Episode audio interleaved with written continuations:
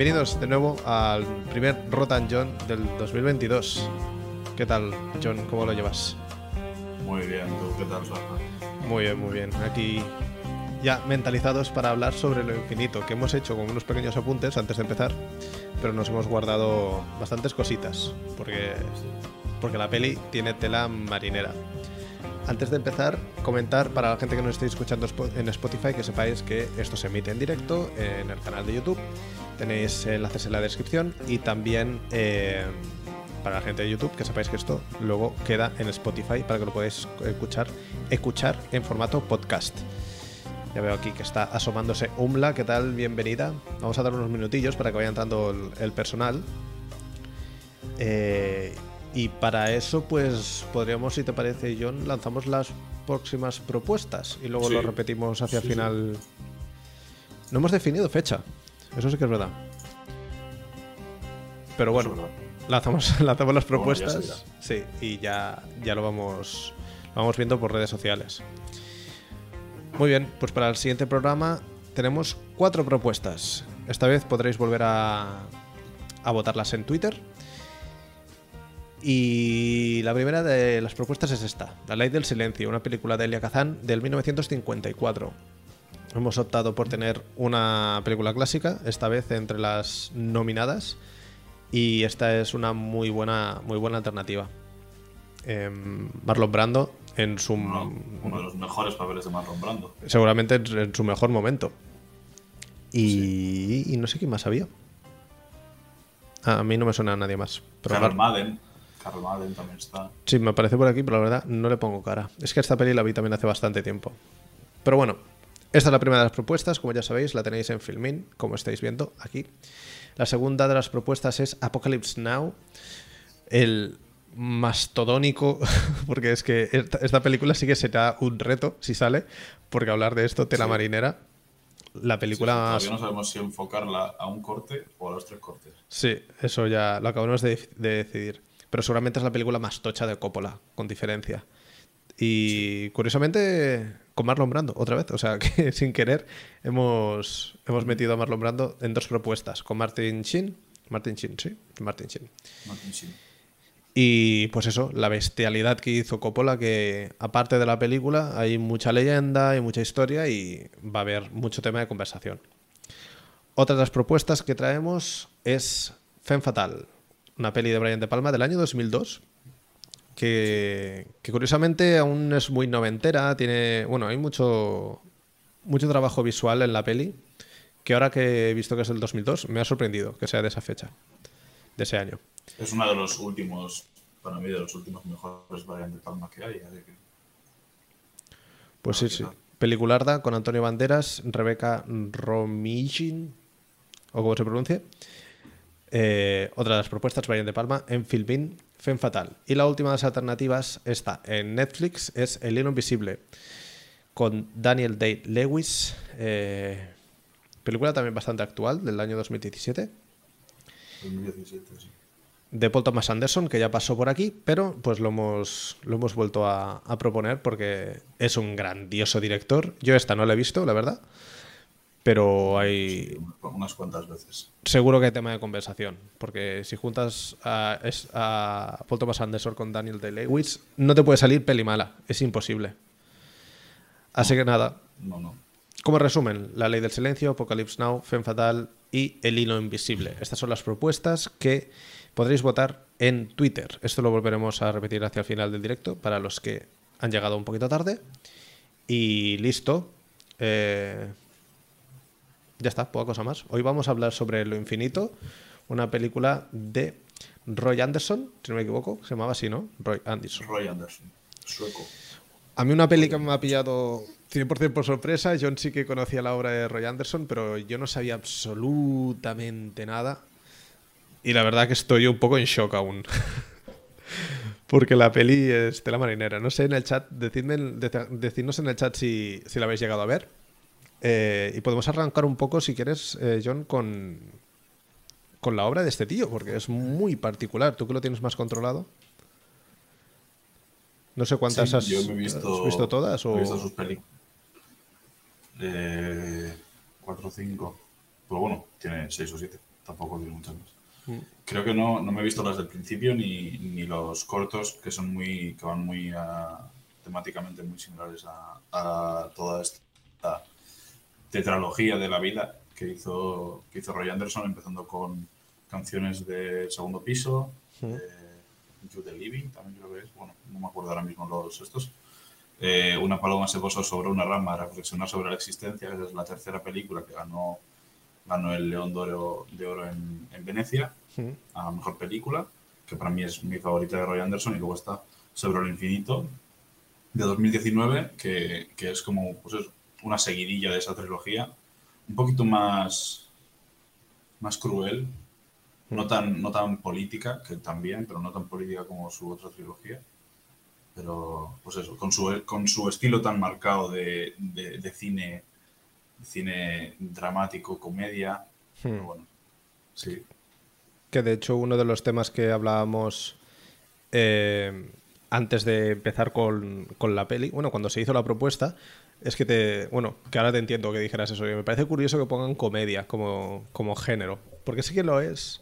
Sí, pero, sí, lo es, pero no es para nada una comedia convencional. Pero claro. Es una comedia de no reírse.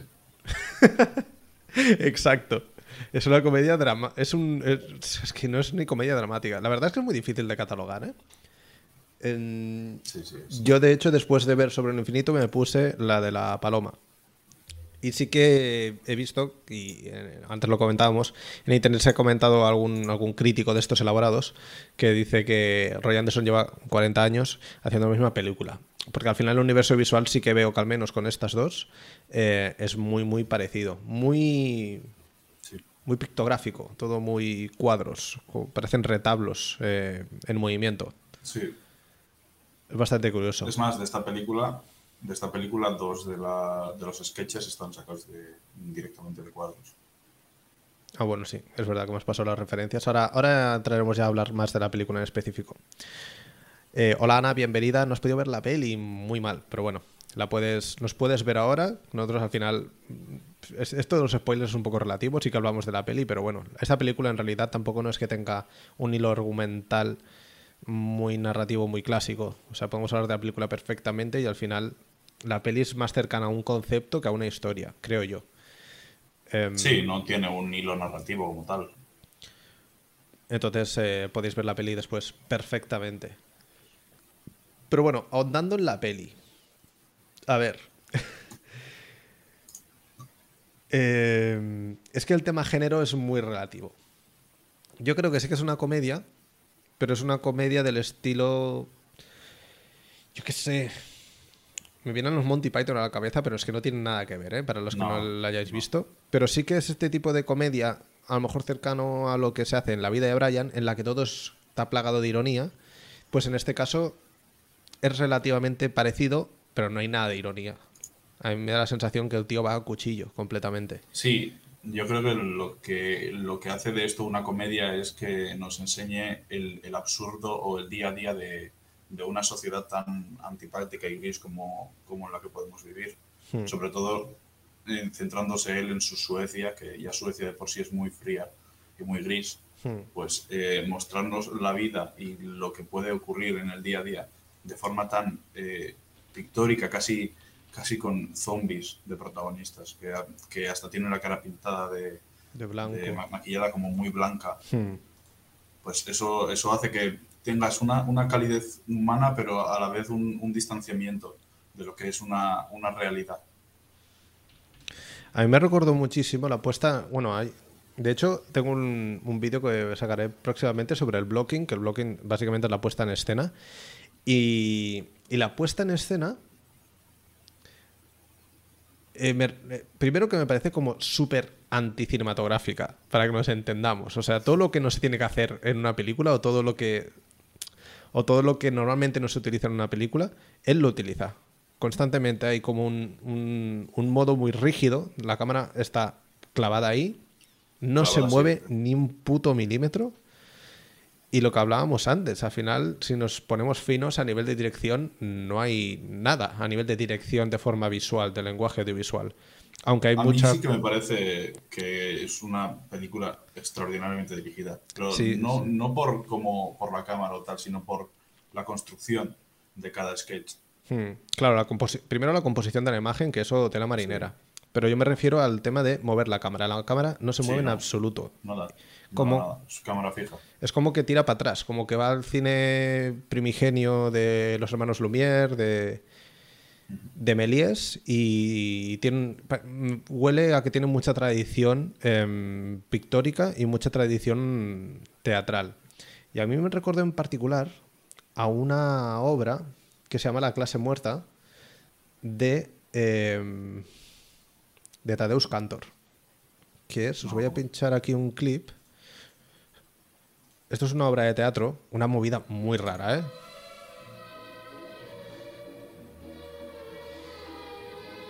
En la que todo es también muy rígido, los personajes van con la, con la cara blanca, llevan como apósitos, llevan como cabezas y otros personajes. Es una movida muy chunga, ¿eh? Pero me, vino mucho a la cabeza esto, porque también al final esta obra habla sobre la, sobre la existencia. Y es y, y- y no es nada fácil en absoluto, pero nada fácil, eh, tratar temas de este estilo.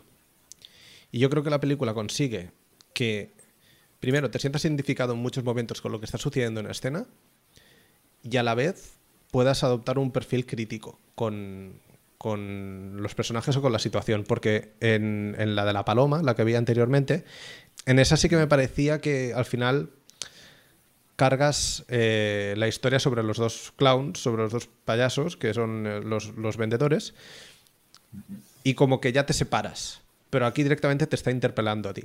Que de hecho hay una cosa, John, que quería también consultar contigo, el tema de la voz en off. Hay una voz en off durante toda la película que va diciendo, he visto a una mujer.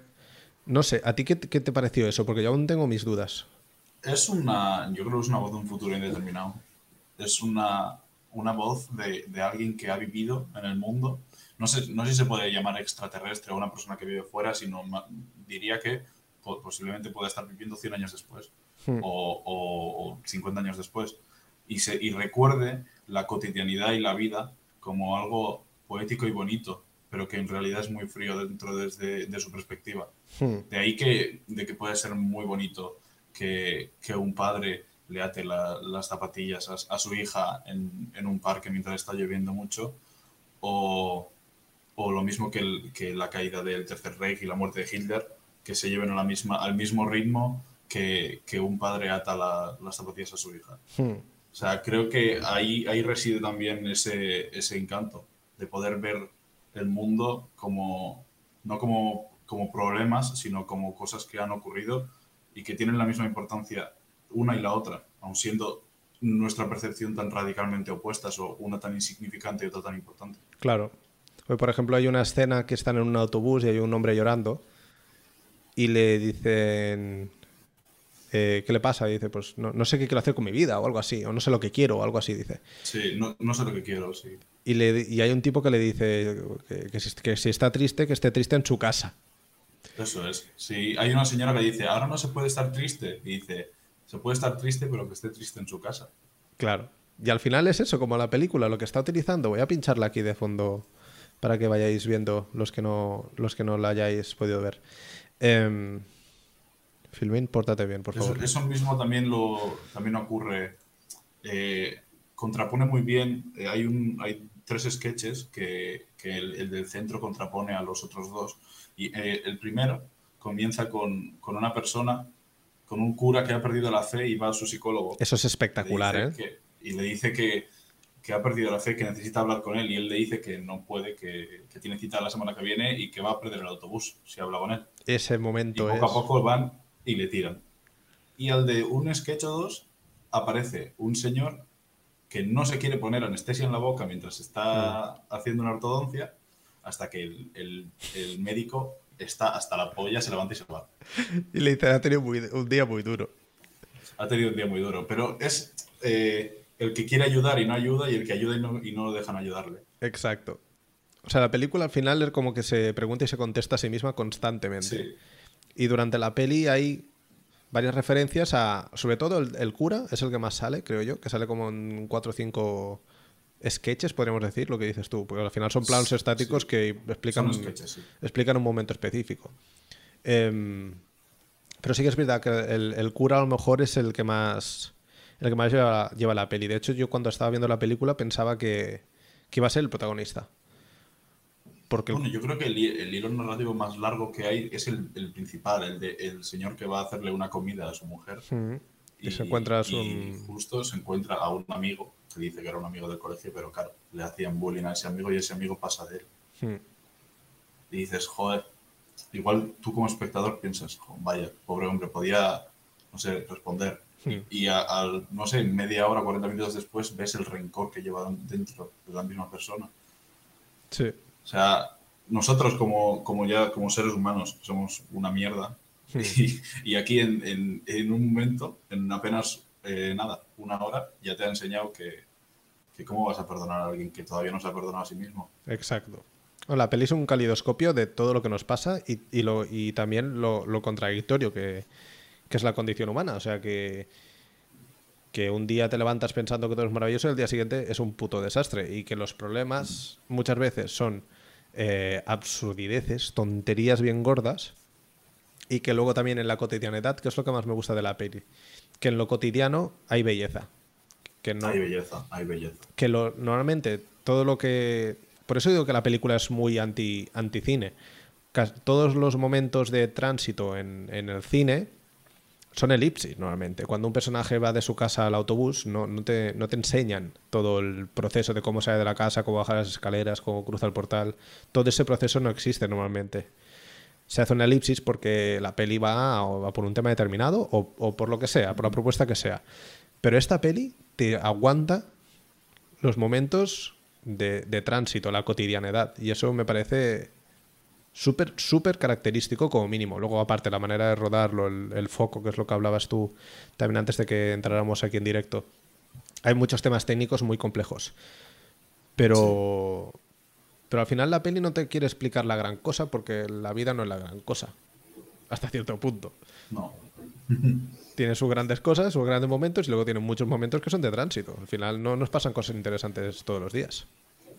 Pero yo creo que lo bonito es que todo tiene importancia.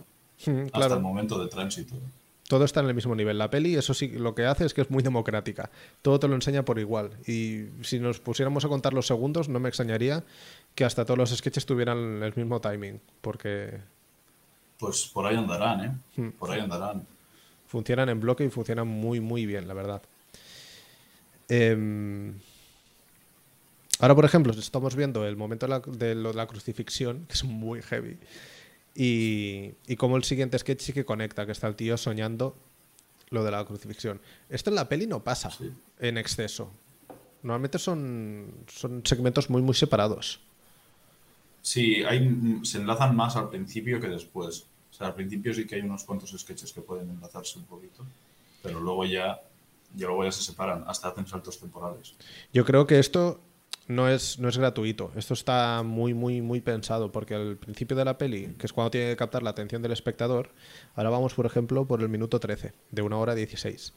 Em, tiene, tienes que coger al espectador y, llevártelo a tu terreno, si no, mm, no, no conectará con tu peli. La peli comienza hablándote a ti.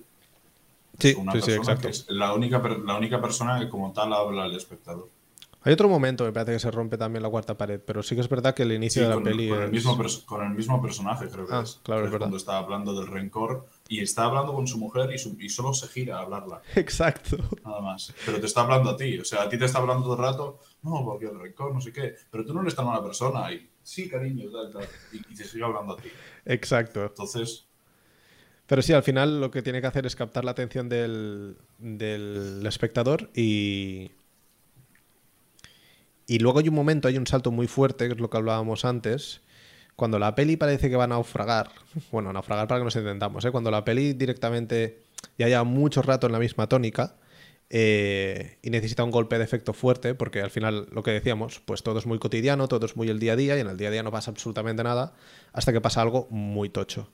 Y justo en el minuto 45 es cuando para mí mm, entra la escena más heavy de la peli, que es la que vemos el, el padre este con su, con su hija.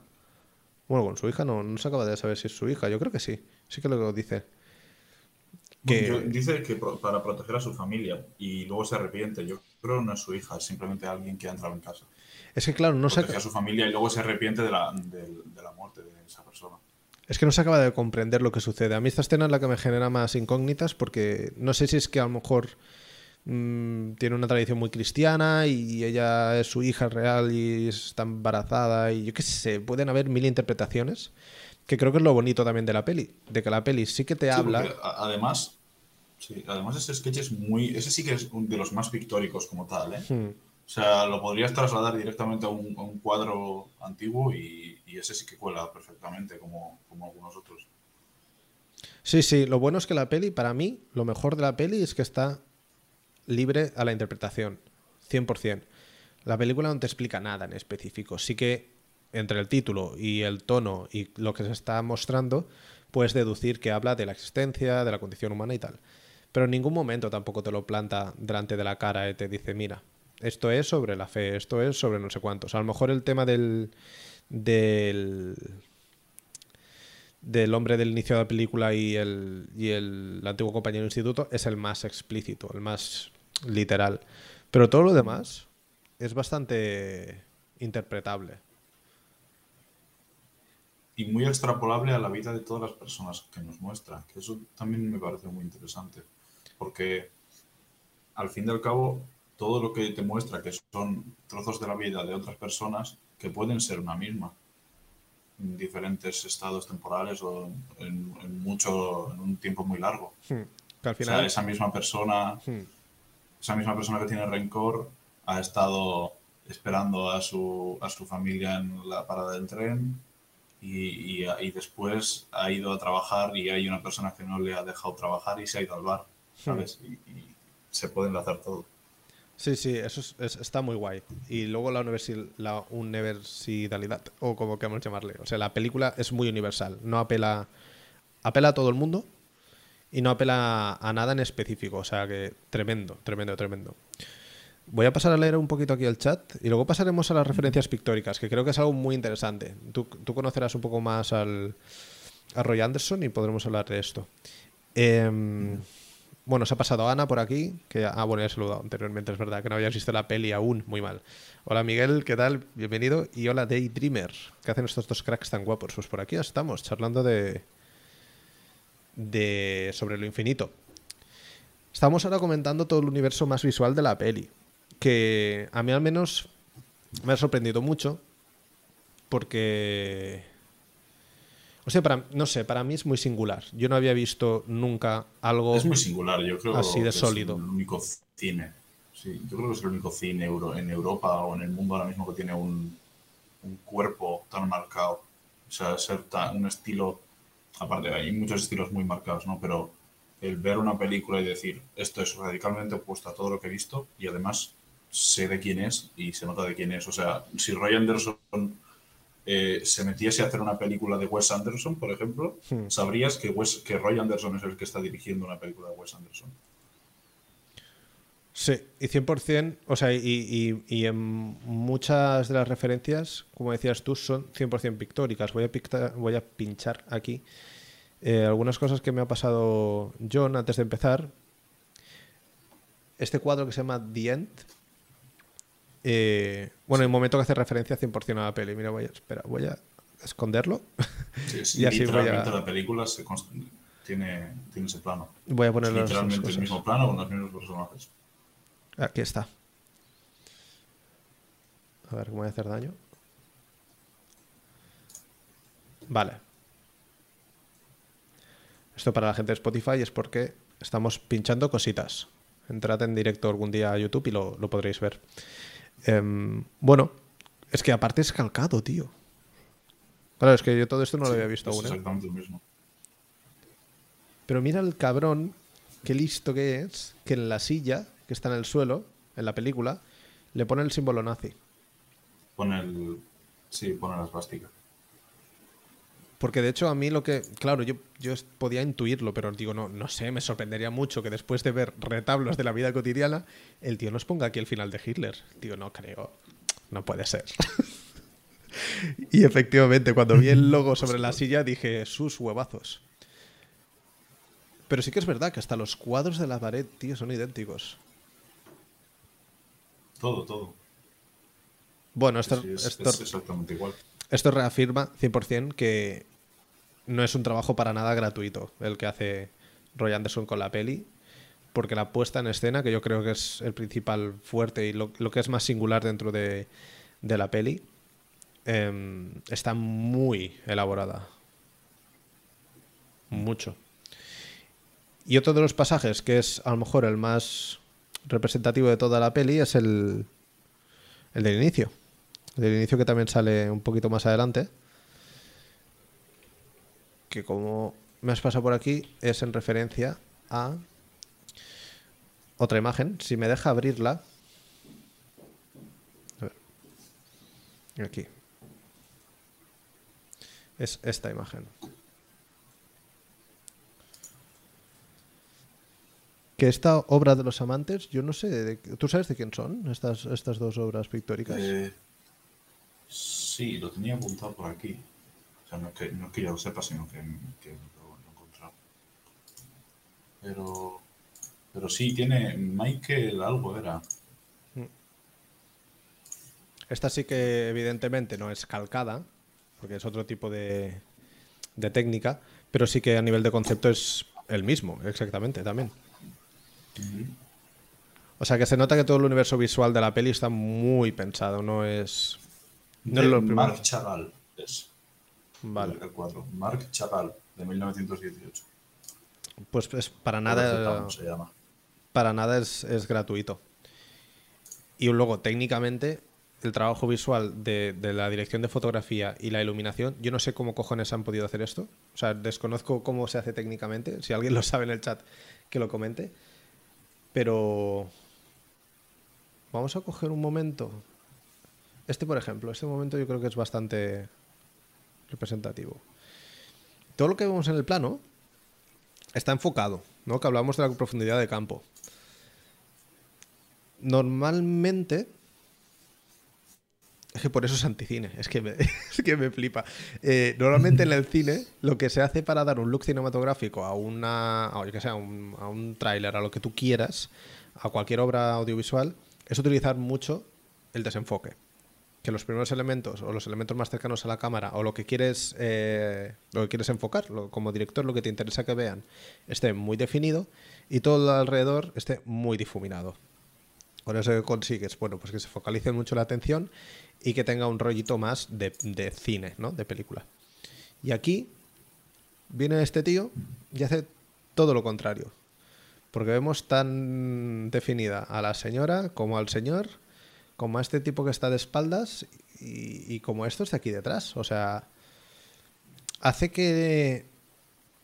Hace que el ojo, el espectador, no tenga claro dónde mirar. Y eso creo que es una apuesta bastante arriesgada. Aunque funciona mucho. Es muy arriesgada, pero funciona, pero porque también tiene una tiene algo que decir lo que te enseña por detrás. O sea, no tener el foco en algo y tener tanto, tantos minutos aguantando el plano hace que el espectador pueda fijarse donde quiera durante un buen tiempo. Entonces, pues eso, no, no, es, que, no es que sea un plano muy rápido que, que dure poco y que digas, joder, muy buena profundidad de campo, pero no he entendido absolutamente nada. Hmm. O no sé exactamente qué es lo que me quiere enseñar. No, lo que sí que es cierto es que cada, cada sketch, cada, cada escena tiene, tiene un fondo. Y no es un fondo tampoco ni sencillo ni a veces fácil de digerir. Entonces a lo mejor sí que es la forma más mm, inteligente de hacerlo. Porque si tú esto lo hinchas y le empiezas a meter un montón de, de propuesta de planos y, y de construcción visual, a lo mejor mm, no te invita tanto a la reflexión como... Yo creo que esta película no se podría hacer de otra forma. Hmm. Por cómo está hecho, por cómo se narra y por lo que quiere contar, creo que no se podría hacer de otra forma. Y eso que yo cuando la primera vez que la vi creía que fuera de, del estilo de Roy Anderson podría funcionar hasta mejor. Hmm. O sea, yo, es, yo cuando salí del cine dije, igual, igual una historia así, con, con, un hilo conductor más, más claro, podría funcionar mucho mejor. Pero con, con, darle vueltas, te das cuenta de que no creo que ninguna, ninguna película así o una película así se pueda construir de forma diferente. Hmm. Al igual que las historias de Wes Anderson, con el que veo mucha similitud en cuanto a puesta de, en escena de imagen y tal, que hmm. están muy opuestos, ¿no? Pero lo que es ese, ese, esa minuciosidad y tal, hmm.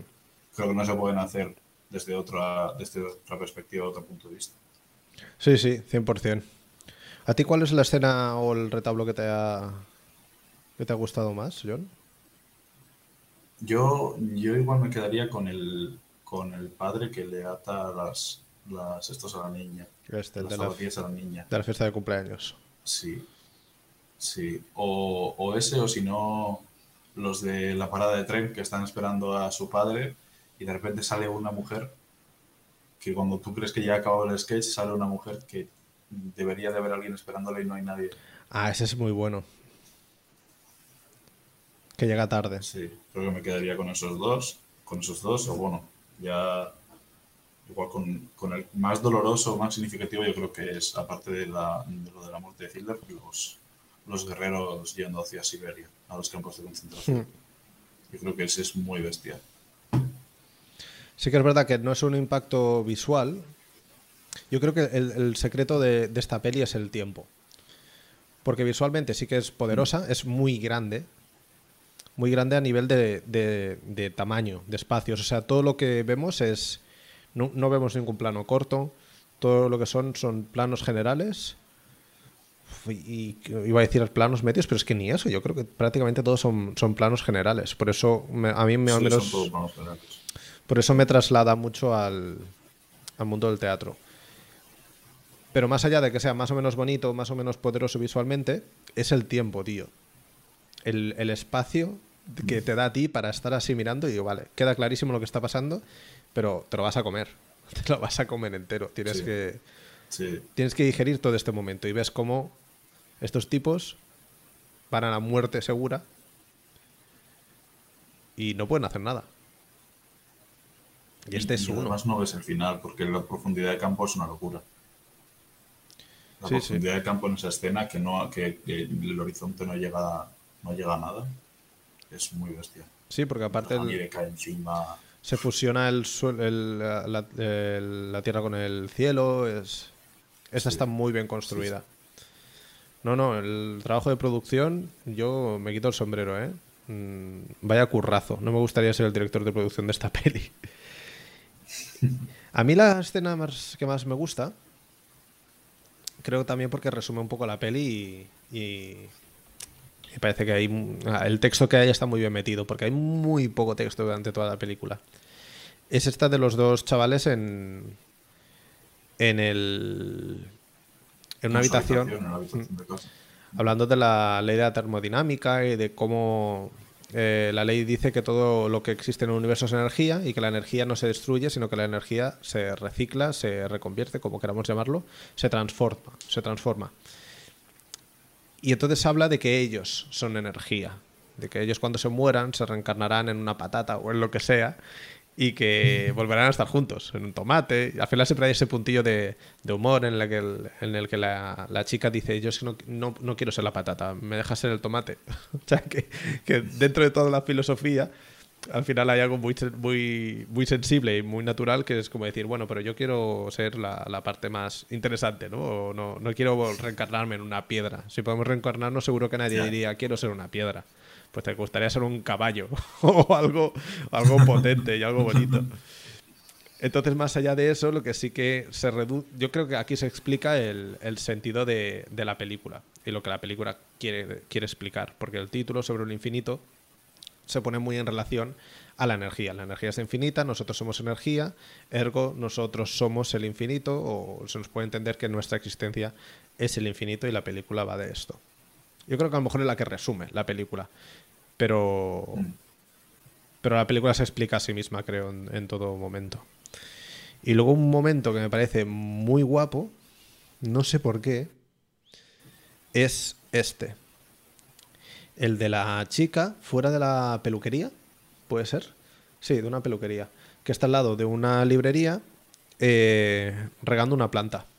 Sí. Porque me parece que es el único momento que se ve algo de vida no humana durante la, durante la peli.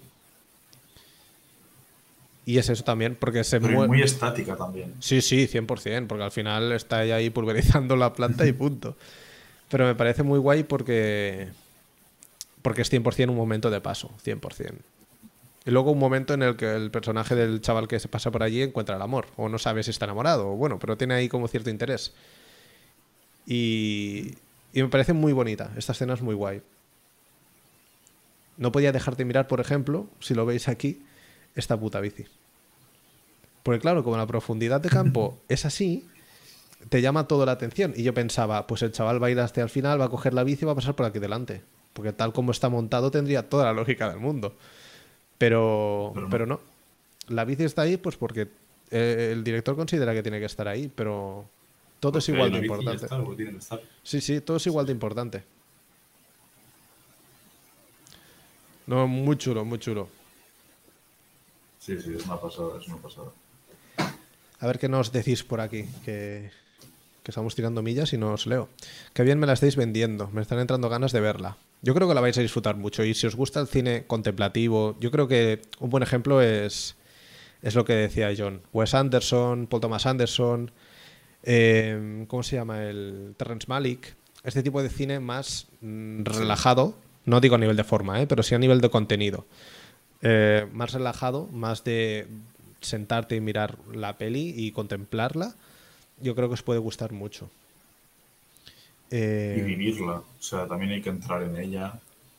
Y, y bueno, eh, que fuera parte de lo contemplativo que tiene Malik, también Malik da- te puede meter la cámara por el oído y sacarla por la Sí, sí. Este, no.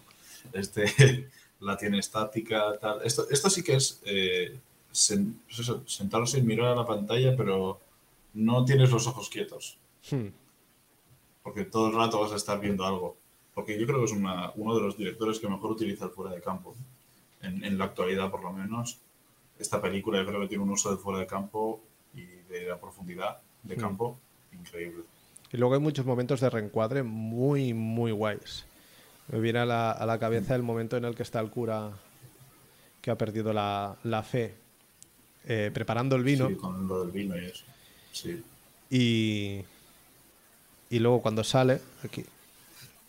Que lo- mira que hay detalles en, en- en esa escena. Yo creo que es una de las que más detalles tiene. Sí, sí. Y luego vemos que él, sale fuera y está reencuadrado. Aquí le vemos que está dentro. Se mete de vino hasta las cejas. Pues claro. Es que es un, es un drama muy heavy este, el del un cura que pierde la fe. No, no debe ser sencillo, ¿eh? De gestionar. Y vemos que él está aquí dentro y, y luego sale. Y luego está reencuadrado en este, en este espacio más, más vertical de, de la izquierda. Entonces, sí, el, visualmente hay mucho contenido, pero también hay mucho contenido fuera de lo que estamos viendo, que es lo que también te abre un poco a, a interpretación y está muy, muy chulo. Entonces, si os gusta este tipo de propuesta, yo creo que la vais a disfrutar muchísimo. Y es lo que dice John, que el otro día yo tuve una enganchada en Twitter con este tema. Mm, saber el argumento de una peli no es vivir la experiencia de ver una película. Y esta es una peli para, No. para vivirla, para sentirla completamente. Sí, sí. Sí, sí, hay que dejárselo de la cultura del spoiler a un lado porque hay películas que da igual que te sepas. Bueno, es que hay muchas películas que, que directamente me importa nada y menos saber la historia. Obviamente no, no destripada, ¿no? Pero saber la historia da igual. O sea, es como, mira, ejemplo perfecto. Joel Cohen ha hecho un nuevo Macbeth y todo el mundo conoce Macbeth. Pero es una peli diferente, depende del directo que la haga, punto. 100%. No hay más ahí. Aparte que hacer un resumen de algo o conocer el resumen de algo no te hace vivir la experiencia. Eso es, es- es- es absurdo. Creer que con un resumen de YouTube vas a vas a creer que puedes establecer un- una conversación con, con alguien que ha visto la película. Creo que es absurdo. Pero bueno, ese es otro tema. Eh, también se ha pasado por aquí Ana. Hola, ¿qué tal? ¿Cómo estás? Bienvenido. Ah, An- Ana, no, perdón, Juana, de la Francia. Eh, Yumla nos com- comentaba por aquí, parece unos planos minimalistas, por lo claros que son en la iluminación, que eso no significa que sean fáciles, pero sí me parecen minimalistas y muchas cosas por el plano, y todos generales. Es lo que decíamos, sí que es minimalistas porque juega con pocos elementos, pero no están vacíos para nada, ¿eh? O sea, hay muchísimas cosas. Y por aquí Juan nos comentaba, gran film del maestro. Yo la vi por primera vez con mi abuela, la cual se enganchó tanto a la película que se olvidó de respirar. Hombre, lo que sí que es verdad es que la peli eh, te absorbe bastante. A mí al menos tiene mucho magnetismo y sí que me quedé así, completamente congelado mientras la veía. Sí, sí. No te das ni cuenta y se acaba la película. Además que eso, que dura nada. Dura muy poquito. Me parece, me parece además un, metraje muy aceptado. Hmm. Porque si hubiera sido una peli de tres horas. Pero es que también podría ser una peli de tres horas. Sí, pero. Porque lo que cuenta se puede alargar hasta la extenuación. Sí, sí, está claro. Pero, ¿para qué? Sí, pero hay un punto que a nivel estructural, si le metes tanta, tanta caña, yo creo que a lo mejor. Yo por eso cuando, en, lo que hablábamos antes, en el, minuto 45, cuando entra ese plano tan salvaje, tiene que estar ahí. O sea, a nivel de estructura se puede hacer de tres horas, obviamente, y este tío la podría haber hecho perfectamente porque temas no, no se acaban. Pero estructuralmente tiene que haber ahí algo que vaya despertando el interés constantemente. Y lo que dices tú, una hora, una hora y cuarto que dura. Vaya, yo de hecho acabé la peli y dije, necesito más. Y puse la anterior. O sea que. De hecho, de, Roy Anderson tenéis varias ¿eh? en, en Filmin. O sea que os gusta mucho el, estilo que calza. Em, tenéis varias propuestas. Sí, creo que estarán casi todas. Su, su tetralogía yo diría que está entera, ¿no? A ver si tenemos suerte y no nos la quitan y la podemos ver todas. A mí me quedan tres, por lo que veo. ¿Qué más? ¿Qué más? Eh... Sí, mira, están casi todas sus películas. Daydreamer dice que los encuadres están muy pensados. Es eso, es lo que hablábamos. A nivel de dirección, lo que está pensada, lo que está muy elaborado es la puesta en escena, no un trabajo de cámara ni, ni, nada de otro mundo. También es que es cine sueco. Es que estamos hablando de que este tío bebe de la tradición más, más bestia en cuanto a existencialismo, en cuanto a cine humanista. Sí, y, que, que, es una persona que hace muy pocas películas, cada mucho tiempo, pero cuando hace las películas son... O sea, se nota que no es un, director de hacer un montón y sacar alguna buena y alguna mala, pero hmm. tiene todo muy pensado. La muestra está su, toda su filmografía de todo tiene todo está lleno de premios y, todo gusta. Es uno de los directores que extrañamente al que ha visto su, cine gusta. Sí, 100%. Dice aún la por aquí, el cine es experiencia, partiendo de esa base se acaba la discusión. Sí, es que no, no hay tutía. Yo por eso creo que esta es una peli, al menos para sentirla 100%. Para mí ha tenido, para mí ha tenido sentido hacer estos programas con John solo para ver esta película. Solo para llegar a descubrir a este tipo, porque no tenía ni zorra idea. Y, y me flipa. Lo que ¿Cuál es el problema? Que acabaré de ver sus películas, necesitaré más y hasta dentro de, 15 años pues no, no sacará más. A saber cuándo sacará la próxima. La, diferencia de tiempo entre una y otra ha sido... Pues siete años, fácil. Seis años. Siete años. Bueno, la primera pone... El debut es del 1970, pero luego 2000, 2007, 2014 y 2019. Cinco años. De la última de la trilogía esta, cinco años. Todas se han presentado en Venecia, creo. Y todas han ganado algo en Venecia importante. Bueno, Esta ganó dirección en mm. Venecia. Es que claro, cuando te pones en plan Woody Allen, pues al final solo molan cuatro. eso es muy difícil. Eso es muy difícil. Bueno, y que hay muchas películas de Woody Allen que son muy prescindibles o son muy, muy eh, mediocres, en el mejor sentido de la palabra. Entonces, claro, yo creo que llegar al nivel de excelencia de, al menos las que he visto yo, de Sobre el Infinito o sobre la de una paloma que se ve por una rama y todo este rollo, claro, es que esto no se puede hacer cada año. Es que es imposible. No. Si quieres hacerlo bien, ¿eh? Pero bueno. Y sería muy interesante estudiar o saber cómo, cómo construir sus dioramas, la, Roy Anderson, porque yo creo que los, los puede construir casi en miniaturas y, saber exactamente, porque él trabaja mucho con las miniaturas. En esta película sí que se ve que hay muchos, muchas cosas que están al fondo. Por ejemplo, en la escena esta del, cura que pierde la fe mientras está dando la misa, hay dos figuras eh, al fondo después de la puerta. Esas son dos miniaturas, no ah, son personas. Ah, eso no lo sabía. Sí, sí, porque suele, suele, trabajar con miniaturas para que los, los movimientos de lejos sean como un poco robóticos. Sabes, que ah. tú los notes medio humanos, pero que sean como un poquito robóticos. Y si tú te fijas, creo que mueven los pies y la cabeza un poco. Hostia, es verdad. Y no son totalmente, y no son, no son humanos. Entonces, ahí también eh, hace que el, contraste con el espectador digas, hostia, ¿qué, ¿qué, es esto? Claro, es que si quieres representar un poco esta naturaleza muerta, lo mejor que puedes hacer es meter naturaleza muerta. gente muerta. sí, sí. Es guay, es muy chulo, la verdad. Dice Daydreamer, tiene un punto Ordet muy grande en cuanto a mantener esos planos generales y el uso del tiempo. Bueno, sí, todo este cine contemplativo en general, ya hablemos de Tarkovsky, de Angelopoulos, al final todo este cine tiende a dilatar mucho los, los tempos. Es muy bestia el contraste, ¿eh?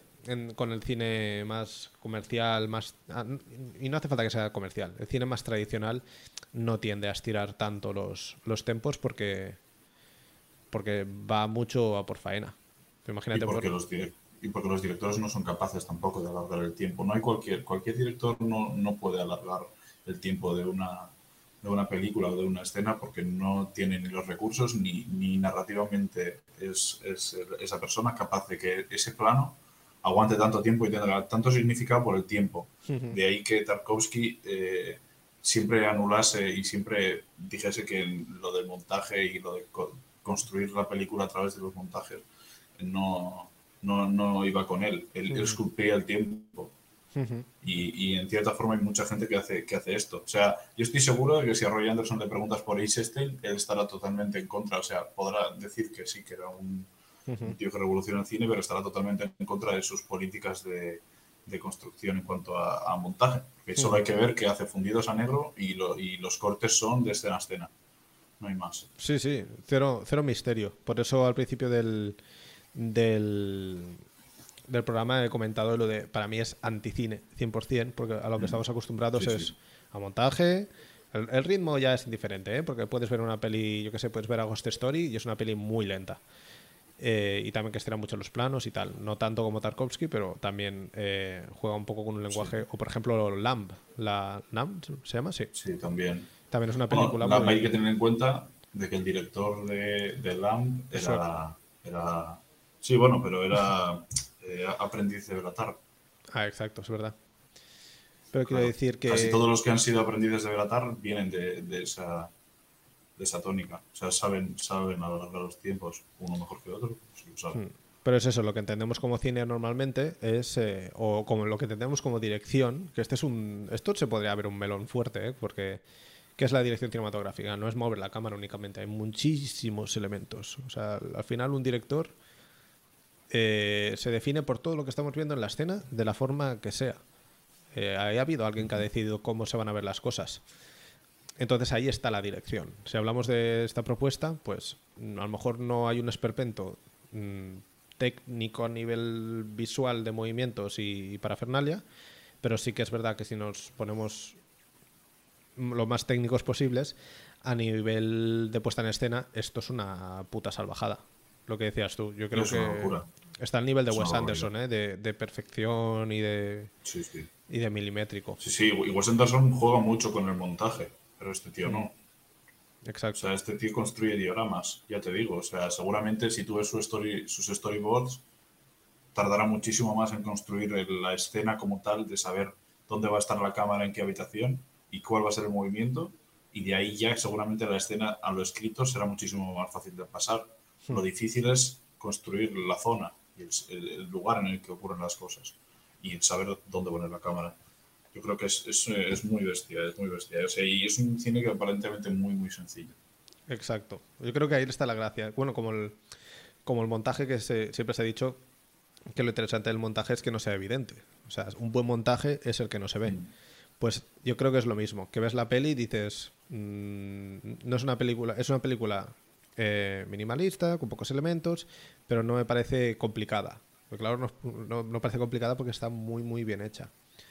Ahora estaba mirando, porque digo, este tío tiene que ser, yo qué sé, tiene que ser ilustrador o pintor, alguna movida de estas, porque lo que tú dices, o el storyboard, o lo que utilice para... Porque porque después vende tú esta película, ¿eh? O sea, imagínate que. Sí, bueno, ya porque, ya porque tiene nombre. Lo que, lo que él hizo es eh, sacar mucho dinero de éxitos comerciales en Suecia, ¿Mm? de estar involucrado en producción y así, de éxitos comerciales en Suecia, y a partir de ese dinero colchón que se hizo, construyó lo que le gusta de su cine. Y entonces se hizo una productora él mismo.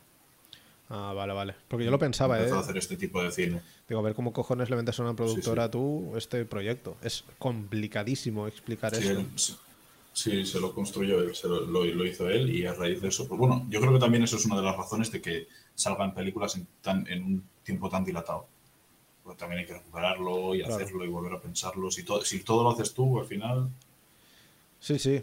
Final menos es más. Menos producciones, mayor calidad. Y mira, pues premio especial del jurado en Cannes en el año 2000 y León de Oro y de Plata en Venecia. Casi nada, ¿eh? En el 2014 y en el León 2019. de, León de Oro, sí, sí, León de Oro de la de 2014 y la de 2019 de dirección. Y, y siempre, ya te digo, siempre rasca un montón, siempre rasca un montón. Y además es otro de estos directores que, claro, igual yo es porque no conozco los actores suecos, porque- pero creo que no trabaja con ninguna estrella, siempre tiene como una troupe. Mm. Creo que será muy similar a lo que podría hacer, es que igual estoy hablando muy de ciegas, pero lo que podría hacer Bresson con actores no famosos y no actores, bueno, con gente que no son actores. O hasta actores no profesionales, sí. Sí, eso es. Y, y al final, pues también le da ese realismo, ¿no? Aparte de que la actuación es rígida y, y muy, muy poco, poco animada, Hmm. pues es lo que tiene. Sí, buscan la antiactuación, 100%, porque hasta los personajes que hablan y que expresan sentimientos lo hacen desde la frialdad absoluta. Sí. O sea, es- es- son muy poco orgánicos, son muy poco personajes, son muy poco humanos. Sí, yo creo que los únicos humanos que aparecen en la peli son las tres chicas que se ponen a bailar al lado de un bar. Exacto. con, con esa canción que, que prácticamente está definiendo ese baile y solo tienes que ver a la gente del bar que son autómatas mirando. No hacen nada, ni se mueven, ni nada. Y están como extrañados y dices, ¿y cuando acabe esto qué va a pasar? Y van y aplauden. O sea, van y aplauden y dices, "Ah, que son personas. Sí, sí. Es, seguramente es el único momento en el que se respira un poquito de vida. Sí, porque es el único momento en el que la gente se mueve. Sí, está guay, ¿eh? Ese, ese detalle es chulo. Que dentro de toda la frialdad y todo esto hay siempre un, como un atisbo de esperanza.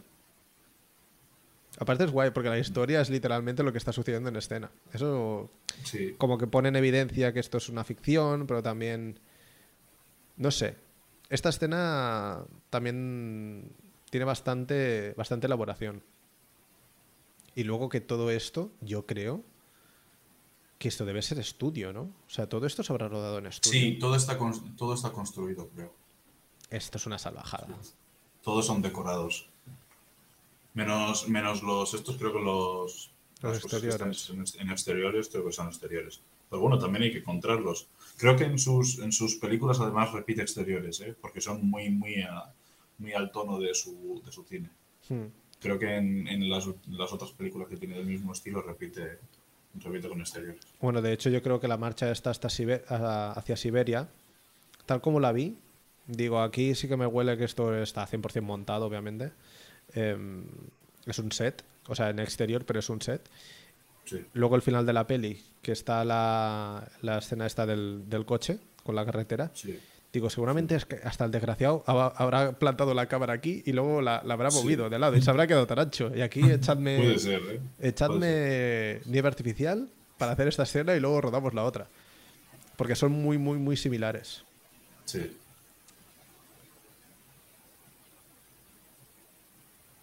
Muy guay, muy guay. Yo creo que es una propuesta súper interesante para. Primero para gente que se quiera introducir un poco al cine. al cine europeo, para que nos entendamos, entre muchas comillas. Pero que quiera entrar en. en algo ligero. O sea, que, que- que- que no- na- yo no a nadie le recomendaría que se metiera a ver Ordet de cero. Entonces, yo creo que es una buena manera de, de conocer un poco esta tradición más, no sé cómo decirlo, más cercano al... Al videoensayo o al arte ensayo. ¿eh? Sí, Me exacto. parece bastante. Y, y- y de temática humanista.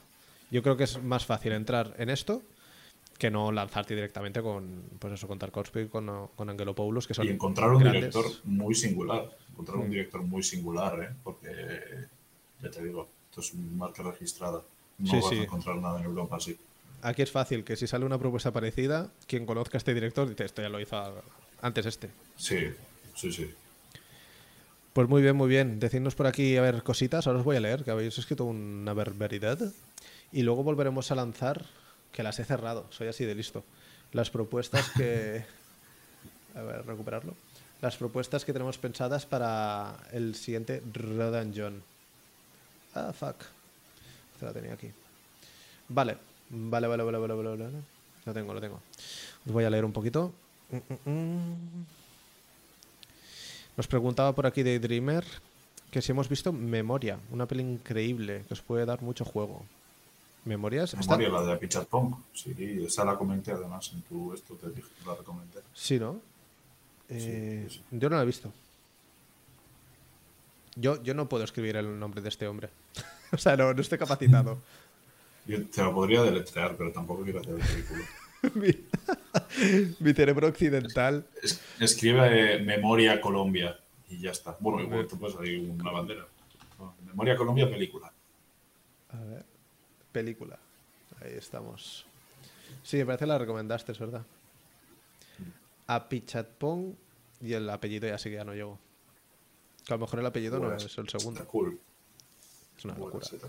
Y Para los amigos, yo leí en IMDB que para los amigos dice que le llamen Joe. Joe. Mira, está bien, ¿eh? ¿eh? Lo que pasa es que la rodó en Colombia esta película. Sí, es colombiana. Pero él es filipino. Él es tailandés. Tailandés. Pues no, no, no, yo, al menos no la he visto. Es de este año pasado. Sí. O sea, con Tilda Swinton. Tiene muy buena pinta. Yo me tenía que poner las pilas con este hombre porque no he visto nada. Eh, ¿Qué más? ¿Qué más? Eh, también el tiempo depende mucho de la nacionalidad y del tipo de peli que quieras hacer. Aún así alargan los tiempos en el cine mainstream y la gente no lo aguanta, ya que hubo muchas quejas con Dune. Sí. Bueno, por lo general, el cine asiático, podríamos decir, entre muchas comillas, porque luego tienes el cine de Hong Kong, que, es puro montaje, pero el cine asiático eh, tiende a dar mucho tiempo a sí, bueno, Solo hay que ver, hay una persona que ahora mismo trabaja muy bien el tiempo narrativo, es eh, Amaguchi. Ryusuke Amaguchi, que ha sacado eh, este año dos películas, Drive My Car y La Ruleta de la Fortuna y la Fantasía Car todavía no la he visto, como se ha estrenado, pero la ruleta de la oportunidad fantasía la vi en el cine y esa trabaja los tiempos increíble. Aparte de que es un cine muy. son conversaciones casi todo el rato. Hmm. O hacen nada, me vi Happy Hour, que dura cinco horas. Es una de sus películas así más tochas. Y se trabaja los tiempos también de forma increíble. O sea, hay, hay directores que saben trabajar el tiempo. Hay una película que, que vi en 2019 o 2018, la de Adiós, hijo mío, o algo así. era China, no me acuerdo ahora mismo. So Long Mason, creo que era. Que dura unas tres horas. Y también trabaja los tiempos increíble. De forma increíble. Yo sí que pienso que hay un, hay un componente cultural importante. Pero, por ejemplo, el otro día vimos con la gente del, Discord, eh, que para quien le interese, tenemos un, un Discord del, del, canal donde a veces vemos pelis, estuvimos viendo Amigo. Eh, de David Pareja, con David Pareja. Y, Javier Botet también está. Exacto. Y esa peli, por ejemplo, también maneja muy bien los tempos, porque son, así que hay mucha más construcción, porque hay una, hay música y hay, hay, hay, es otro tipo de lenguaje.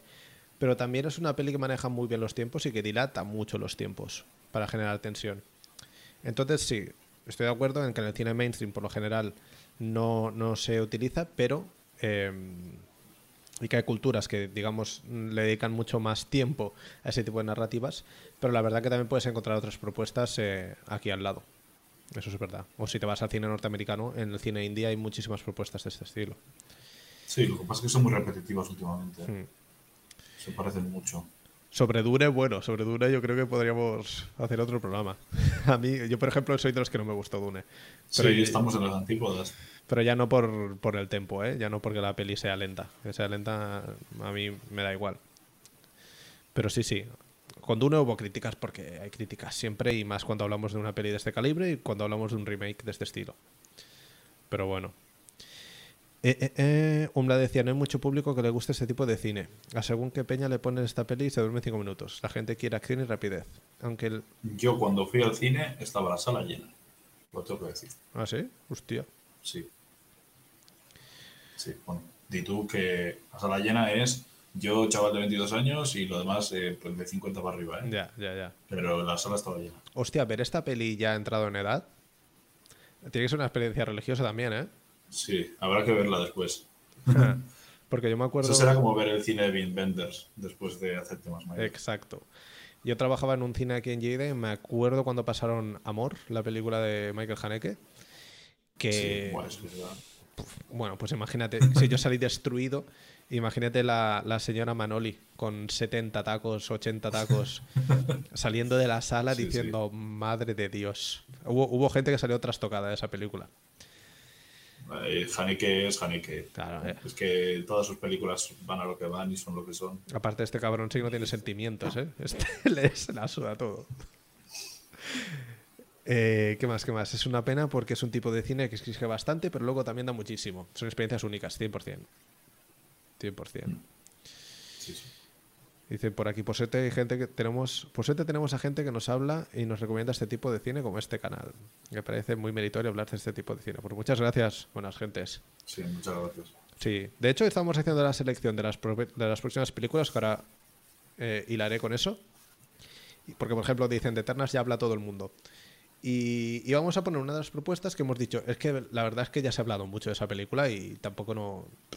Que le demos un espacio a nosotros era un poco más de lo mismo. Así que sí, intentamos. Intentamos traer otras propuestas. Que si queréis canales de Marvel está muy bien y hay a patadas. O sea que por eso no será. Claro, hay un montón para elegir. Y muy buenos. Mira, si os tengo que recomendar uno, de fan- del fan para el fan tiene un canal en YouTube en el que habla muchísimo de Marvel, DC, universo superhéroes y todo lo que hace David Lorao, por ejemplo, en Twitter, en Twitch, en YouTube, está en esa línea. O sea que por eso no será. Muy bien, pues ¿te parece si volvemos a lanzar las propuestas? Muy bien, muchachada. Pues para el siguiente episodio, del cual desconocemos la fecha, porque hemos sido así de listos que hemos arrancado y no lo hemos Se anunciará pronto, pero no nos hemos dado cuenta. pero vaya, No, eh, sí, no tardaremos mucho en decirlo en, en Twitter.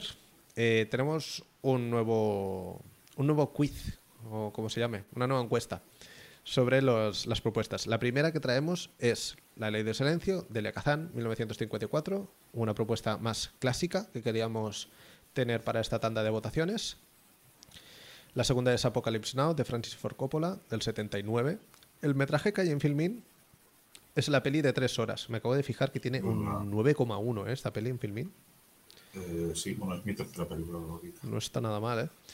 Eh, Eso es el metraje de tres horas. Mm, Yo creo que es el mejor corte, ¿eh? Si, tengo que, si puedo dar la opinión, para mí el mejor corte son las tres horas. Es que yo creo que tiraría por esta primero porque es la más accesible. Está en Filmin. Si tenéis Filmin la, la encontraréis. Y luego es el... re- Creo que se llama Apocalypse Now Redux. Si la encontráis por otras vías. Las Reduxes son tres horas y media. Ah, esa es la de tres horas y media. Sí, son- está la original, que son dos horas y media, la Final Cut, que son tres horas, y Vale. la Redux, que son tres horas y media. Vale, vale. Pues esta sería la versión del director. Apocalypse Now. Eh, ¿Qué más? Tenemos Femme Fatal de Brian De Palma, una peli del 2002, con Antonio Banderas bastante sabroso, la verdad. Sale muy, muy jovenzuelos. Yo la vi hace muy poquito porque he intentado empezar a hacer un ciclo de Brian De Palma ahora en enero y la pillé así de rebote no esperaba absolutamente nada. Y es una peli que, aunque tiene sus cosicas, eh, pero que bueno, también son hechas adrede, eh, es muy particular. Me parece un- una peli muy chula. Muy Brian De Palma. Muy, muy buena. ¿no? Y la cuarta propuesta es el hilo invisible. De nuevo, Paul Thomas Anderson nos visita en caso de que vosotros queráis. Como sabéis, tenéis que votar en Twitter la propuesta que más os interese y será la siguiente, la siguiente protagonista de El Rotan John del mes de febrero. Estamos en enero, pues será febrero. Ya veremos eh, la fecha, eso sí, lo iremos anunciando. Y ya está. No sé si tenéis algo más que comentar, si no, pues dejaremos aquí el directo. O si tienes algo que comentar tú también, John. No, eh, a ver, elegir bien las películas que tenemos. ¿eh? Elegid sabiamente. Elegid sabiamente. Pensad que las propuestas que lanzamos eh, solo sale una. O sea, no hay, no hay segundas bien, oportunidades. igual luego no vuelve a salir. A lo mejor luego no podéis ver Rodan John de Apocalypse Now. Claro. O de lo que sea. elegir bien. Mira, por aquí comentan que hay gente que lo tiene claro, Apocalypse Now. Rafa, Rafa García, mi señor padre, también lo tiene claro. Apocalypse Now, ya no ve nada más, dice Daydreamer. Bueno, bueno, pues tendréis que entrar en Twitter y votar, y ya está. Para eso está la votación. Pues muy bien, buenas gentes. Creo que lo dejaremos por aquí hoy. Nos queda un programita de una horita diez, o sea que perfecto. Y claro, el hilo invisible es otra sacada de Paul Thomas Anderson. Ah, amigo, ya se, ya se ha sembrado la, la duda. Lo dicho, pues nos leemos en las redes sociales, nos vemos próximamente por aquí en el canal. Y al- nada, a votar, sobre todo. No os despistéis que os quedáis fuera, ¿eh? Que las votaciones duran 24 horas. Sí, sí. Pues nada, John, un placer, tío. Nos vemos en el siguiente. Un placer. A cuidarse. Chao. Chao, chao, hasta luego.